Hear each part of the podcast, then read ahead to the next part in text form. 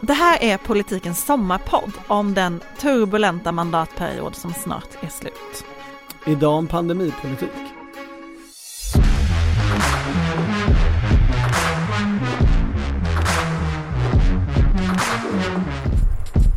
Det här är politiken med, eh, vad heter de nu?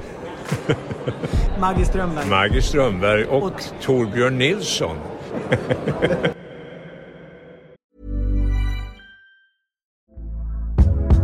Hey there, it's Michelle Norris. I'm host of a podcast called Your Mama's Kitchen. When I travel, I'm usually looking for a way to find a taste of home when I'm not at home. And one of the things I love to do when I am at home is entertain. And Airbnb allows me to do that. When I was in California recently, I rented a house that had a great kitchen. And when we were sitting around the table, we're all thinking, we're in someone else's house. Someone could be in all of our homes as well. If you have a home, but you're not always at home, you have an Airbnb. Your home might be worth more than you think. Find out how much at airbnb.com/slash host.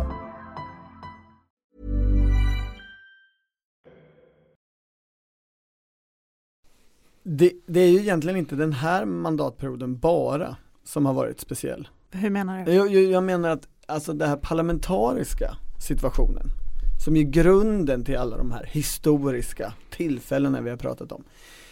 Den har ju varit nästan likadan eller likartad i två, tre mandatperioder. Ända sedan Fredrik Reinfeldts andra regering så har det ju varit minoritetsregeringar som inte riktigt har fungerat. Mm. Eh, successivt försvagande av regeringsmakten skulle statsvetare säga. Men den här mandatperioden hände ju faktiskt en grej som var eh, unik på riktigt. Men som få pratar om nu för tiden och ännu fler har glömt bort, kanske för att man vill glömma bort det. Den här sjukdomen. Pandemin. Apkopporna, nej, covid. Apkopporna kommer bli lika stort. Ja. Alltså jag tror att vi måste börja i en annan ände. Jaha, okej, var vill du börja? Minns du hur det kändes när pandemin inte längre bara var något som fanns i Kina utan också kom till Sverige? Jag kan verkligen Nej, minnas, minns jag nej men jag minns den där morgonen för jag vet att jag lämnade på förskolan och gick hem eh, genom centrala Stockholm och det var helt tyst. Det var inte en människa ute. Det här var ju när man fortfarande inte riktigt visste. Skulle man dö knall och fall om man blev smittad? Eh, kunde man röra vid mjölkpaketen i mataffären eller skulle man bli smittad då? Och alla höll sig hemma och det enda man såg när man tittade ut genom fönstret var ambulanser, helikoptrar och Foodora-bud. Mm. Jo men det, nu minns jag. Så var det ju. Det Så var det ju ett tag. Um, men politiskt, den där första vågen, våren 2020, är vi ju på nu, Mm. Så var ju även eh, politikerna lite chockade och Sverige fick en massa nya begrepp. Ulf Kristersson sa till exempel ofta, jag är ingen hobbyepidemiolog. Mm. Det talades om politisk borgfred och det var ju verkligen en unik politisk borgfred, minst för första frågestunden med statsminister Stefan Löfven där alla gick upp och sa hur ska vi göra för att samarbeta bättre. Det här var ju när politikerna trodde att covid-vågen skulle vara i några veckor och att det skulle bli en kort parentes. Just det. det Inte att man skulle sak. ägna sig åt detta i år. Ehm, regeringen började göra pressträffar varje dag, ibland flera om dagen. De började med de här flaggorna. Ja. Flaggor, svenska flaggan var överallt. Det var en nationell samling. Förutom i, i tidningarna. Alltså för en av de mest intressanta sakerna tyckte jag under pandemin, och den visade sig ju redan från början, att väldigt fort så blev det ju tydligt att folk hade olika åsikter om den här smittan, hur man skulle hantera den och vad som borde göras. Men att det, den debatten aldrig kanaliserades in i partierna. Så var det ju verkligen. Ett tag så kändes det som att det måste ju bildas ett nytt parti här. Peter Wolodarski får sluta som chefredaktör på Dagens Nyheter, bli partiledare för Pandemipartiet eh, och liksom driva det tillsammans med eh, de forskare som tycker eh, som honom. Och så får de ställa upp i valet och De kanske kommer in. Ja, men, för, för det var ju en unik position, alltså eh, att ta, att vara mer kritisk, alltså vilja stänga ner mer än regeringen gjorde där i början. Sverigedemokraterna testade ju det. De hade ju förslag på att stänga skolor, sparka Anders Tegnell, Folkhälsomyndighetens eh, Det här var på våren 2020, va? Det var på, vid första, um, kravet på att sparka Tegnell kom ju inför en partiledardebatt i Agenda i maj, 20, på våren precis. Men eh, för att det fanns ju en del politiska saker som liksom blixtbelystes där i början, alltså situationen på äldrevården till exempel, men också ojämlikheten i samhället. Vem kan jobba hemifrån, vem kan inte jobba hemifrån? Vilka åker på alpresor och vilka kör taxin från flygplatsen? Vem... Och hur mycket lager av olika utrustning vi inte hade i Sverige. Precis, men det centrala, eller den stora frågan blev väl ändå eh, den svenska strategin och vem som höll i taktpinnen, regeringen eller Folkhälsomyndigheten. Och, Om det ens fanns en strategi. Och just det, och huruvida eh, det fanns någon särskild svenskhet som gjorde att vi var mer benägna att lyssna på myndigheter och experter än vad man var i andra länder. På den frågan så, så där, det har jag, där driver jag nog en linje som jag tycker håller fortfarande. Jag tycker pandemin över alla vågorna redan från den här första visade ju hur liberalt Sverige är. Och, och därmed förändrar nog, eh, li, var lite som ett uppvaknande i, i människors självbild. Alltså både ekonomiskt, hur, hur liberalt land Sverige har blivit jämfört med eh, Vadå, det enda de gjorde var ju kasta stödpengar på folk. Är det verkligen liberalt? Men de kastade ju stödpengar till företag hade inte en liberal sagt eh, låt de här klädbutikerna dö? Eh, Stötta inte dem. Nej, det hade en socialdemokrat av den gamla skolan sagt. Jag, jag, jag får återkomma till det. Eh, men, men liberalt framför allt i meningen, vad då ska staten komma och säga att jag inte får göra X, Y, Z? Det tänker inte jag acceptera. Eh, utan, eh, ja, jag bestämmer ju själv. Alltså individualistiskt. Jag tror att eh, det håller över alla vågorna att, att svenskarna visade sig vara mycket mer liberala än den nationella självbilden, vilket är inte så konstigt eftersom vi har haft 40 år av konstant liberal utveckling. Vi lever i en prövningens tid. Det kommer att bli värre. Gör din plikt och ta ditt ansvar för att stoppa smittspridningen argumentationen som den var vid den här tidpunkten var ju snarare att svenskarna är så lydiga, uppfostrade i eh, det socialdemokratiska Sverige, att du inte behöver inrätta en lag. Det räcker med att någon säger någonting så förstår de att de måste stanna hemma, att de inte ska trängas i matbutiken att de ska använda alltså, handsprit. Men det var alltså jag menar, det, det var, ju, fram... det var ju diskussionen, det behövs inte tvingande regler för svenskarna lyder ändå. Jo men det var ju regeringens linje för att, och i, i början tyckte de ju att de kunde liksom belägga det, att det faktiskt fungerade. Eh, sen blev de ju mindre säkra på det, eller mindre sturska i att hävda att det fungerade. Vid, eh, den här, nu går jag i förväg. vid den här tidpunkten så var det, började det också ganska snart bli strid mellan de olika förvaltningsnivåerna i Sverige, där regioner och staten hade de största svårigheterna att samarbeta. Det märktes ju inte minst med testningen. Mm där regeringen försökte beordra regionerna att börja testa och regionerna inte svarade. Regeringen försökte beordra regionerna att vara med på pressträffar och lova att testa och de dök inte upp. Det är, ju, det är ju på sätt och vis en bestående sak, att, att eh, lite fler människor vet vad SKR är. Sveriges kommuner och regioner och det är inte bara för att Anders Knape avgick efter att ha nej, blivit nej, brottsmisstänkt utan, för sexköp. Utan mer från pandemin. Mm. Alltså det, det, denna, och, och, denna institution och vad den gör och inte gör. Och vad den har för roll i samhällssystemet blev ju blixtbelyst, får man säga.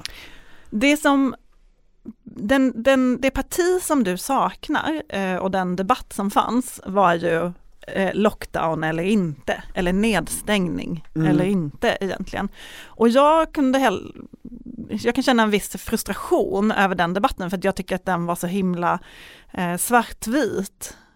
Eller förstår du? Ja, jag, jag, jag förstår. Det såg så frågan jag, nej, nej, nej, jag förstår både vad svart är och vad vitt är och jag är bekant med att man ibland säger använder det som ett begrepp för att säga att, är, att man inte riktigt tar, ser nyanser. Nej men det jag menar är så här, det fanns ju mycket annat som inte handlar om nedstängning eller stänga skolor. Alltså eh, till en början om man konstaterades smittad så skulle ju ens familj fortfarande gå till arbete och skola. Ja, just det. Det var ju, fanns ju ingen anhörigkarantän. Nej. Eh, det fanns ju ingen karantän för sportlovsresenärerna trots att man visste att det var de stridsodel som kom med smittan. Ja.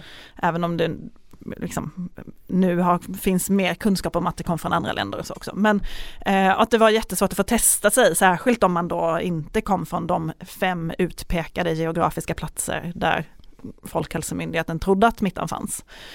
Eh, så att det, fanns ju, det fanns ju mycket man hade kunnat göra annorlunda som inte handlar om att stänga ner hela samhället, som handlar om att skruva på lite mindre saker. Varför blev det ingen sån diskussion då? Eller det var det ju, Jo, men det var ju ingen, det blev ingen politisk och det är borgfredens fel eller orsak. Ja, och tror jag eh, det Ulf Kristersson ändå sa gång på gång, jag är ingen hobbyepidemiolog, som var att det faktiskt saknades kunskap i partierna om det här. Man visste inte riktigt, eh, man kunde väldigt lite om det här ämnet, om eh, smittor, om De var inte vana vid pandemi. Nej men det var svårt att politisera och väldigt lätt att trampa fel. Och sen så visade ju också alla opinionsmätningar som de gjorde både interna och, och som, hos instituten att eh, folket bara slöt upp bakom regeringen. Mm. Så det var svårt att kliva fram och ta politisk strid i det här läget. Det blev ju dock bråk ganska snart om det som vi kallade för maktlagen. Som ju vi var med och avslöjade i Expressen Var det ett avslöjande? Eh, Det var ju ett avslöjande att den var på gång. För att eh, Mm. regeringen ville ju eh, lite diskret smyga den genom socialutskottet. Ja just det, så var det. Mm. Det var ju det som sen kallades för pandemilagen, eller det blev ju sen till en pandemilag istället. Den kallades egentligen bemyndigandelagen under första vågen. Mm. Och det handlade ju om att man skulle flytta makt från riksdagen till regeringen. Där eh, var det ju stor bråk mellan partiledarna och ett, ett eh, intensivt möte. Minns du det här partiledarmötet som pågick i flera timmar? Är det det mötet där Ulf Kristersson bara lämnar? Det är där, där Ulf Kristersson blir förbannad och eh, ringer tal, eller smsar talmannen och säger vi behöver mer tid, sossarna försöker lura oss. Jag är inte helt säker på formuleringen i smset, men och får mer tid av talmannen. Anders W Jonsson sitter hemma på gården i, Centerpartisten som, som företräder Centerpartiet här. Annie Lööf är föräldraledig. Ja, Eh, eh, var är hans gård nu? eh, det, det är någonstans i Gävletrakten. Ja, jag har varit hemma hos honom. Eh, han hade hästar. Ehm, han satt där och försökte medla, Centern skulle ha sin medlande roll. Det var bara det att alla typ lämnade rummet så han satt själv på sitt Zoom-möte. Det var ju en stor politisk strid till Ja. en början, men det handlade ju om, om riksdagsformalia egentligen. Inte, om, Sånt, sånt som moderater gärna tar en riktig fight om. inte så mycket om eh, smittskyddsbekämpning. Men sen eh, blir det sommar, smittan går ner, man börjar lätta på restriktioner, kulturlivet är ju i kris, eh, restaurangerna är i kris, eh, hela besöksnäringen, hotellen, allting är i katastrof. Man börjar, så man börjar lätta på restriktioner, men då stiger smittan igen. Andra vågen. Då kommer andra vågen. Precis. Och då blir det om möjligt ännu svårare för politikerna att hantera detta. Eftersom Ebba Busch har ju varit på fest Ja, med Mar- dels har hon ju varit på fest med Margot Dietz, mm. influencern. Sen var hon också på någon annan fest, var- någon hemmafest. ja det var, det, jag tror det var, ja precis, Någon, med fler kristdemokrater. Ja. Mm. Som jag minns det. Jag var inte där. Nej, och här, eh, det är ju fler än Ebba Busch som börjar slira. Eh, jag vet Stefan inte. Löfven köper ju en klocka, det är väl här? Ja men Stefan Löfven är i gallerian hela tiden och blir till slut fotograferad. Jo men han är ju där säkert fem gånger, precis efter att regeringen har eh, uppmanat människor att undvika köpcentrum. Jo men jo, han berättar detta. Han, han köper present till Ulla, han Mm. lagar sin klocka. Ja.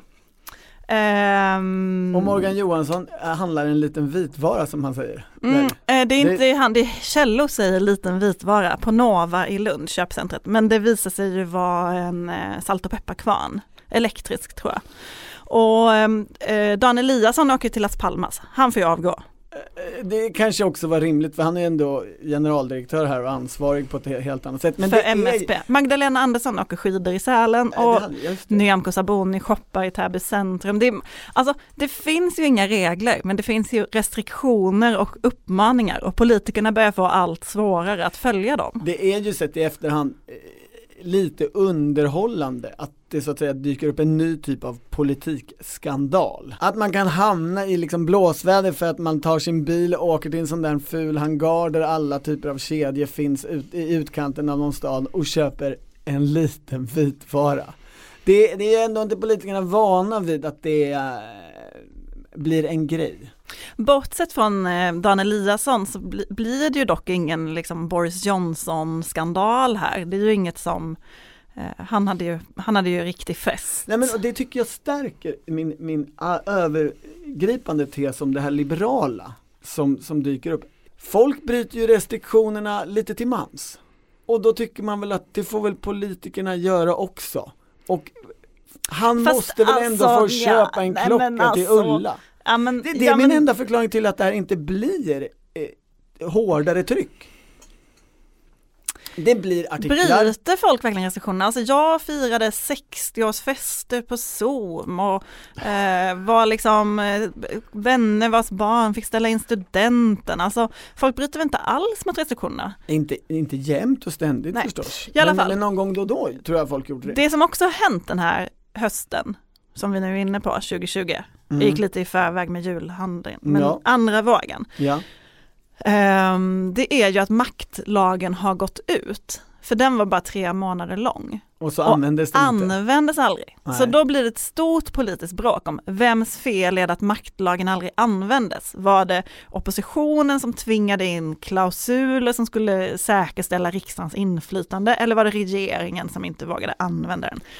Det blir stort politiskt tekniskt bråk om maktlagens konstruktion. Och i grunden är ju det den där hösten för att då har ju Moderaterna ändå in, försöker de ju ändå inta en position av att blidka den här eh, opinionen som vill ha mer av nedstängning. Mm. Här är ju Moderaterna och oppositionen inofficiellt för lockdown. Det, deras enda kritik är i, från, den, från den riktningen. De säger, det, det säger de ju absolut inte att de är, men, men Nej. du har ju rätt i att eh, det man, det huvudsakliga kritiken är ju regeringen gör för lite och de gör det för sent och de fattar inte, de hänger inte med, de agerar långsamt. Ja, så, så här, den hösten så har man ju den lite konstiga ideologiska situationen att eh, en sosse-regering, visserligen med också ett anarkistiskt inslag av miljöpartister, men i grunden så är en sosse-regering för den stora staten som begränsar all frihet för individen, tänker kollektivt. De får ju kritik från högern för att låta människor göra lite som de vill för mycket. Ja, och detta sitter ju socialdemokrater på socialdepartementet och är liksom lite chockade över och vet inte heller hur de ska hantera politiskt. Nej, och det visar sig ju vart efter att det där är inte en position Moderaterna håller i. Det kommer ju sen lite fler vågor här, alltså det är lite oklart också för folk använder eh, tredje och fjärde vågen på lite olika sätt. Eh, men man, det tas ju i alla Alltså fall. begreppen. Ja, De precis. använder dem inte på andra Nej men alltså när det kommer, när är det en ny våg och inte. Det införs ju, det införs ju också väldigt hårda eh, tvingande restriktioner här där man ju stänger krogen klockan åtta, man har maxantal i är hemskt. butiker, man stänger, alltså gym får inte ha hur mycket folk som helst. Det finns, kommer ju in ett antal sådana eh, hårdare restriktioner. Man stänger ju också sk- skolor, universitet och Men växer gymnasiet va? successivt där och det är väl Men en jag vill ändå, sä- förlåt, Ja, jag måste bara säga ja, också, absolut. bara så att vi har med oss det när vi går vidare. Mm. Man inför ju då pandemilagen. Alltså det som var maktlagen som det bråkar så mycket om, det tas ju fram en mer eh, rejäl och beredd lag som Mm. kallas för pandemilagen som ger regeringen större befogenheter. Absolut. Och det är ju den, den blir sen eh, helt central när partierna byter fot och börjar svänga. När gör de det då? Jo, det är det som kanske kallas fjärde vågen. Vissa kallar det för femte vågen. Och det är här man börjar bli snurrig i tid. För vet att pandemin var liksom helt nyss. Det har ju varit ett krig och det har ju varit, ja men det har hänt så mycket sedan dess. Men alltså vintern 2021, Mm. strax före jul, då aviserar ju regeringen att man, eh, ska att man igen ska ha restriktioner och man stänger i nattklubbarna. Man säger, Magdalena Andersson som nu är statsminister går ut och säger det blir inga hemvända fester. Just det. Men här börjar ju eh, oppositionen reagera negativt. Jag minns att Romina Pourmokhtari, Liberala ungdomsförbundets ordförande, hon skrev ju jättearga tweets att eh, ursäkta jag skiter blanka fan i om politikerna är på julledighet. Samla oppositionen och gå emot detta omedelbart. Ungdomarna börjar protestera mot att återigen få sitt liv begränsat. Eh, men du menar att det tar så lång tid innan högern blir höger igen? Alltså liberala? Ja men för det som Magdalena Andersson också gör, hon, hon motiverar ju de nya restriktionerna som kommer då med pressen på sjukvården. Det är väldigt hög press på sjukvården för att det kommer ju, den här, det är ju omikronvågen och den är ju mm. väldigt smittsam. Så den sprids ju mycket mer. Ehm, men det är också vinterkräksjuka och RS-virus och det säger hon på en presskonferens. Och då går högern i taket och säger, ska vi begränsa vår frihet för att vi har vinterkräksjuka? Det är första, jag tänkte att det var tidigare, men jag har ju som alla de här poddarna om mandatperioden eh, avslöjar absolut inget närminne. Eh, jag, jag tänkte att det skedde ännu tidigare. Nej, men det är sker då. Och det Mm. som, alltså Coronakommissionen är ju snart på väg att komma med sin rapport. Den ska komma några månader senare. Och jag vet att socialdemokrater i regeringskansliet var helt förvirrade av detta och var så här, varför byter de position nu? Coronakommissionen kommer ju säga att vi har gjort för lite. Att vi, har haft för, liksom, att vi borde varit mer tvingande och hårdare. Men nu går oppos- oppositionen svänger innan det vapnet kommer och säger att vi gör för mycket. Här får man ju ändå bara säga en sak som absolut inte har blivit bestående av pandemin. Själva Coronakommissionen. Det är alltså så som det laddades upp kring denna kommission. När ska den eh, eh, jobba? Vilka frågor ska den få ha med? När ska den rapportera? Hur nära valdagen ska det vara? Ska det vara före eller efter valdagen? Det var ju ett, ett, ett liksom långt Vilka handlingar ska den få? Eh, inte minst vilka handlingar ska den få. Och nog kommer den vara lika avgörande som Tsunamikommissionen var inför valet Det är väl 2006. bara du som har sagt det, det säger jag alltid Det det. var absolut inte jag som Nej. drev det. Men det nej, det var det inte. Nej. Ingen jävel bryr sig om den här kommissionen. Det är ju ändå så mycket, så mycket diskussion kring den här kommissionen som bara har runnit fullständigt ut i sanden.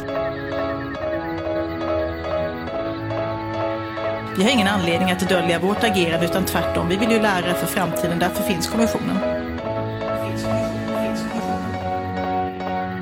det som också händer under den här omikronvågen, det är det här som jag nämnde i början att till exempel anhöriga inte skulle gå till jobbet. Ja. Eller skulle, de skulle ju gå till Ja, jobbet under de. första vågen. Mm. Nu ska de inte det.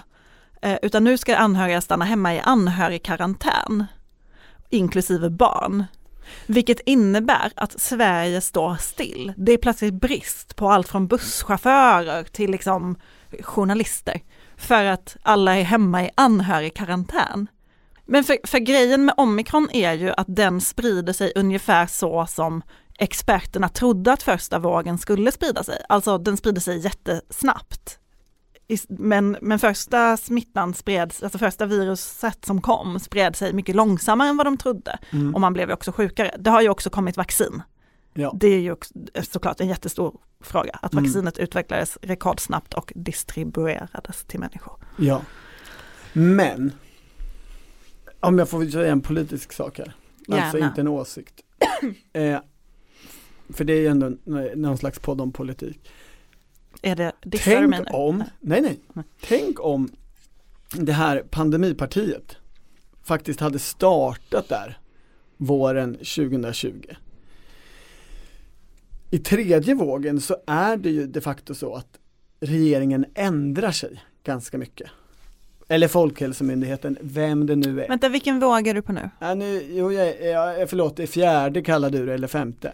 Ja, På hösten eh, 2021. ja vintern där. Mm. Vintern, vintern, hösten 2021-2022. Mm.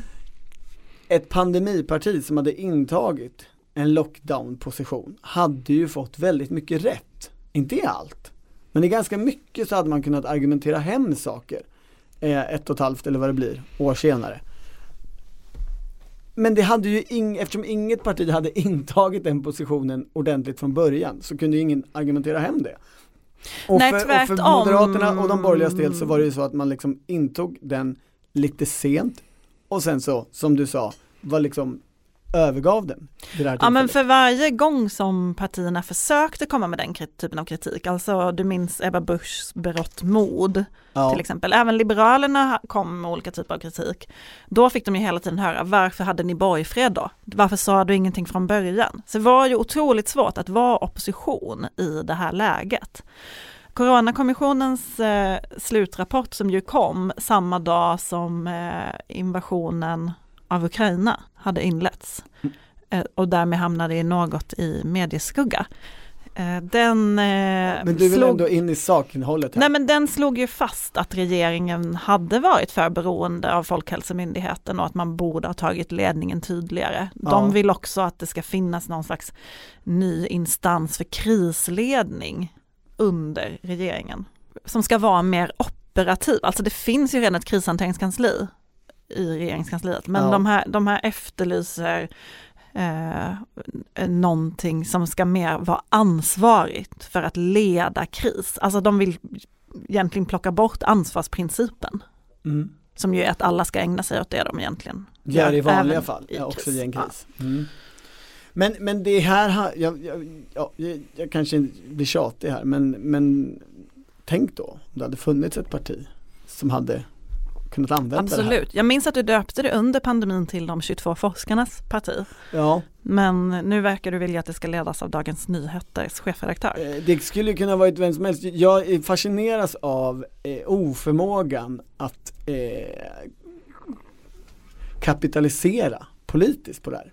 Eller så fascineras jag av oförmågan av att vi har jättemånga partier i det här landet men inget av dem kanaliserade egentligen de här åsikterna.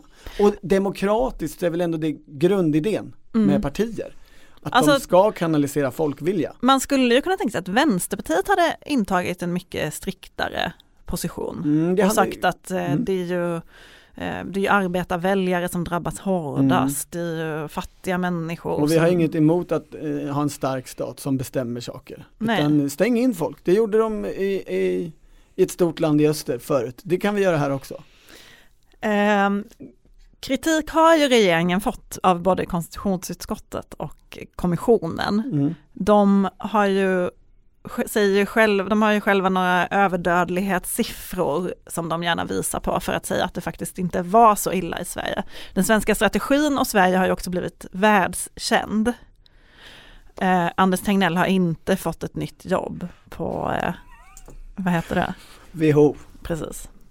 Men eh, det finns ju ändå politiska eh, saker som är bestående efter corona, även om vi inte pratar om det, även om det inte är den valfråga som många tänkte sig att det skulle bli. Va, vad blev bestående då? Ja men dels så finns det ju en, eh, karensdagen plockades ju tillfälligt bort. Just det. Det finns det ju nu en utredning om man ska göra permanenta det. Ehm, inte exakt samma utformning men ändå karensdagen är fortfarande då under prövning. Det finns ju flera utredningar om beredskapen Mm. eh, på gång och också om regeringens befogenheter vid kris. Ja, alltså den, den riktiga pandemilagen. Ja, att ha en form av krislag. I Sverige finns ju bara den typen av lagstiftning när det blir krig, inte vid andra kriser. Det är nu när ingen bevakar det här och bryr sig om, om den där lagstiftningen som de, kan, som de kan göra den där lagen som verkligen ger dem makt. De har tänka. det har ju funnits sådana förslag tidigare men det har inte blivit av. Men Mm. eh, sen så finns det ju en diskussion om vårdens organisering som ändå har fått eh, ny energi. Ja, det får man säga. Eh, liksom om SKR och öppenheten och hur det fungerar. Mm. Sveriges kommuner och regioner som ju inte är en. Mm. en myndighet utan som ju är en eh, intresseorganisation och därmed inte har eh, offentlighetsprincip men däremot ofta till exempel eller klassiska man kan inte välja folk till SKR men de har ju, sitter ju i, på mycket makt.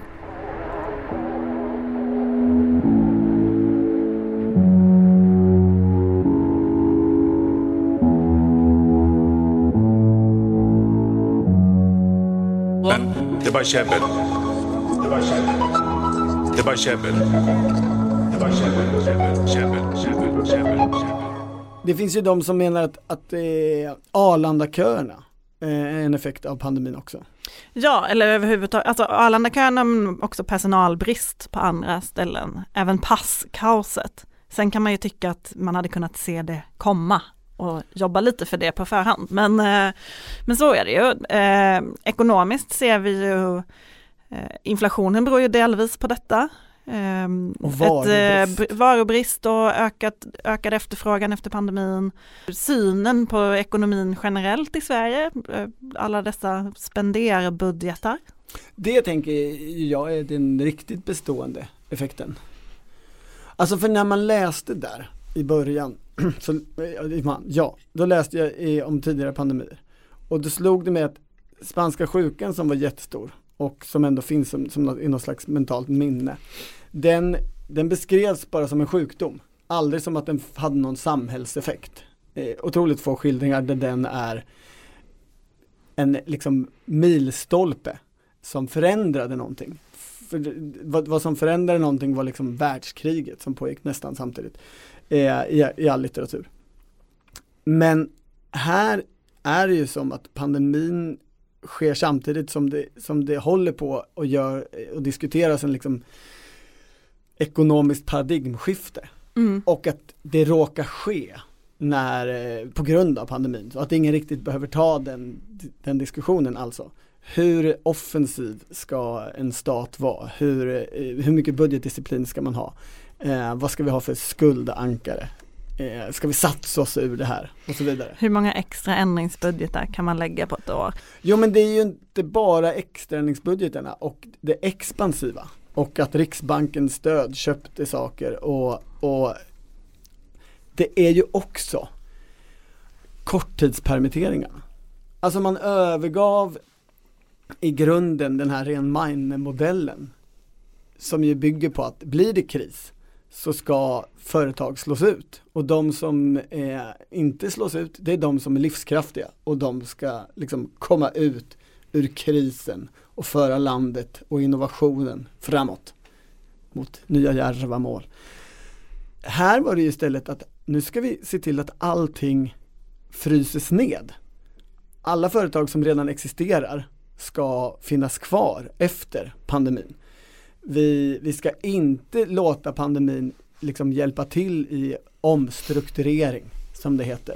Så, eh, I teorin var det ju så, det handlar inte bara om korttidspermitteringarna utan också om omsättningsstödet. Absolut. Men i praktiken var det ju många, särskilt mindre företag som hade väldigt svårt att söka de där pengarna. Dessutom så tog det lång tid innan man fick dem. Eh, som, som ändå slogs ut eller som tvingades då ja, ställa om eller jobba med något annat. Ja, men jag tycker det är intressant nu för nu är Eller personalbristen i, i, eh, alltså, i servicebranschen till exempel beror ju på att folk bytte bana. Absolut. Nu är ju diskussionen om energikrisen och inflationen och så jämför man med 70-talet där det var oljekris och stagflation så småningom. Och då försökte man ju på 70-talet att liksom överbrygga de ekonomiska problemen. Alltså samma tanke som man gjorde i Sverige under pandemin. Eller på många delar, i, i, många delar av världen.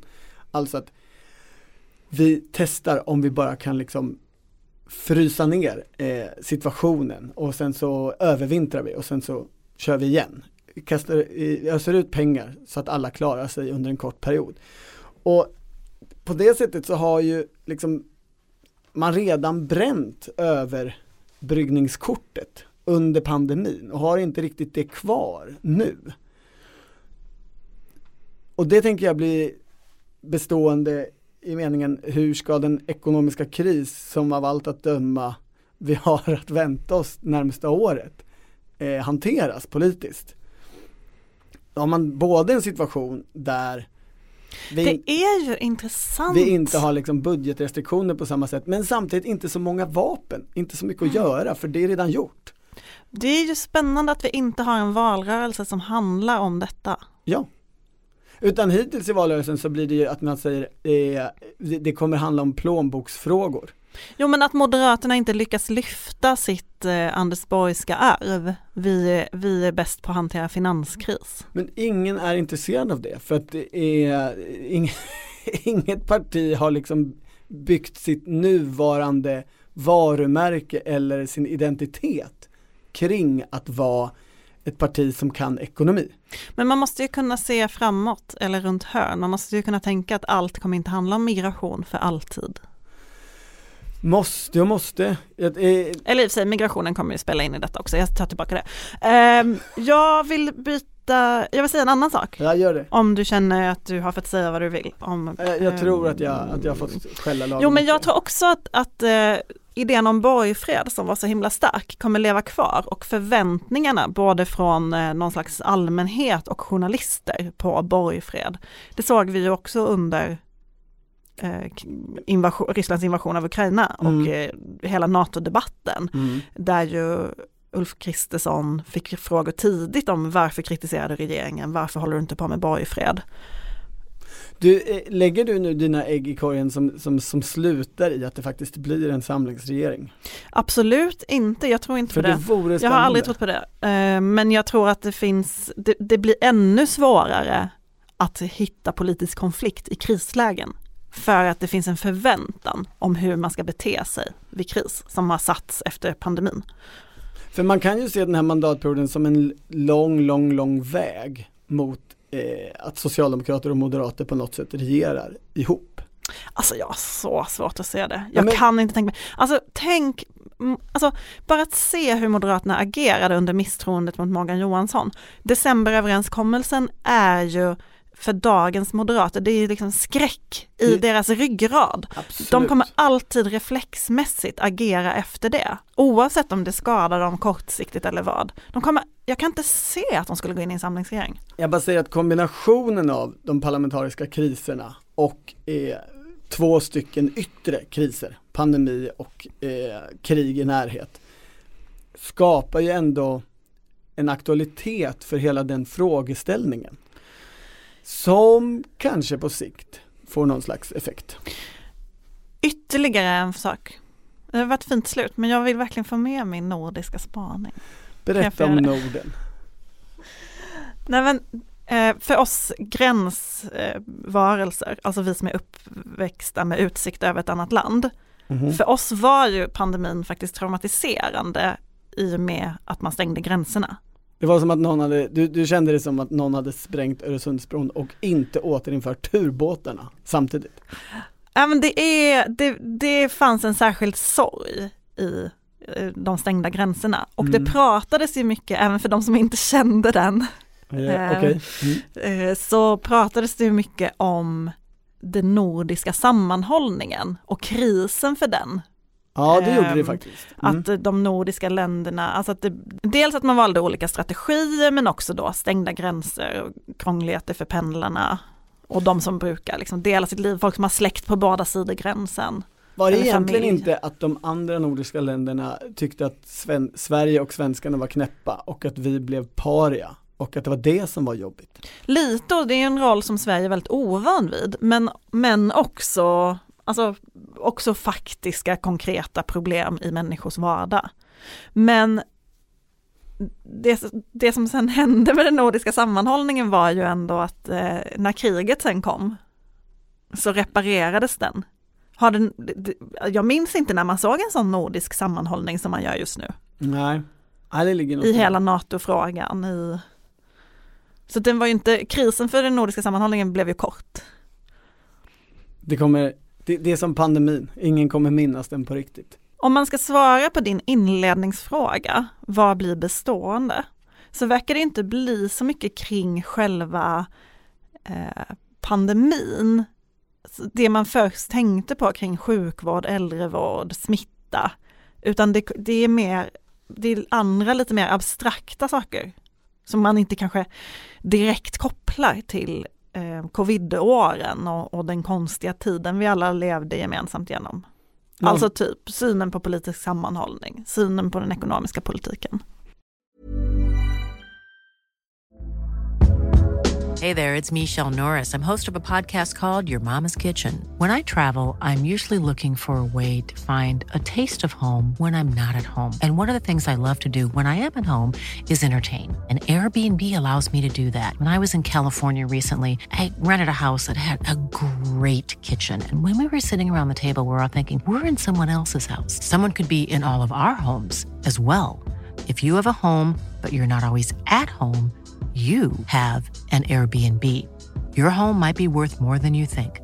Find out how much at airbnb.com/slash host.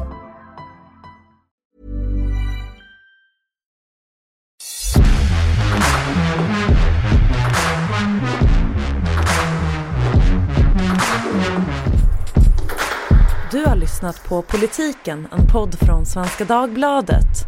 Producent var Martina Pierrot, ansvarig utgivare Anna Kareborg.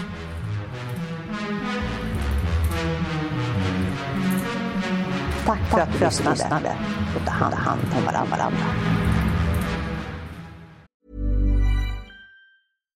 When you make decisions for your company, you look for the no-brainers. And if you have a lot of mailing to do, stamps.com is the ultimate no-brainer. It streamlines your processes to make your business more efficient, which makes you less busy. Mail checks, invoices, legal documents, and everything you need to keep your business running with stamps.com. Seamlessly connect with every major marketplace and shopping cart. Schedule package pickups and see your cheapest and fastest shipping options from different carriers with rates up to 89% off USPS and UPS rates. And with the stamps.com mobile app, you can take care of mailing and shipping wherever you are. Make the same no-brainer decision as over 1 million other businesses with stamps.com. Sign up with code program for a 4-week trial plus free postage and a free digital scale. No long-term commitments or contracts. That's stamps.com. Code program.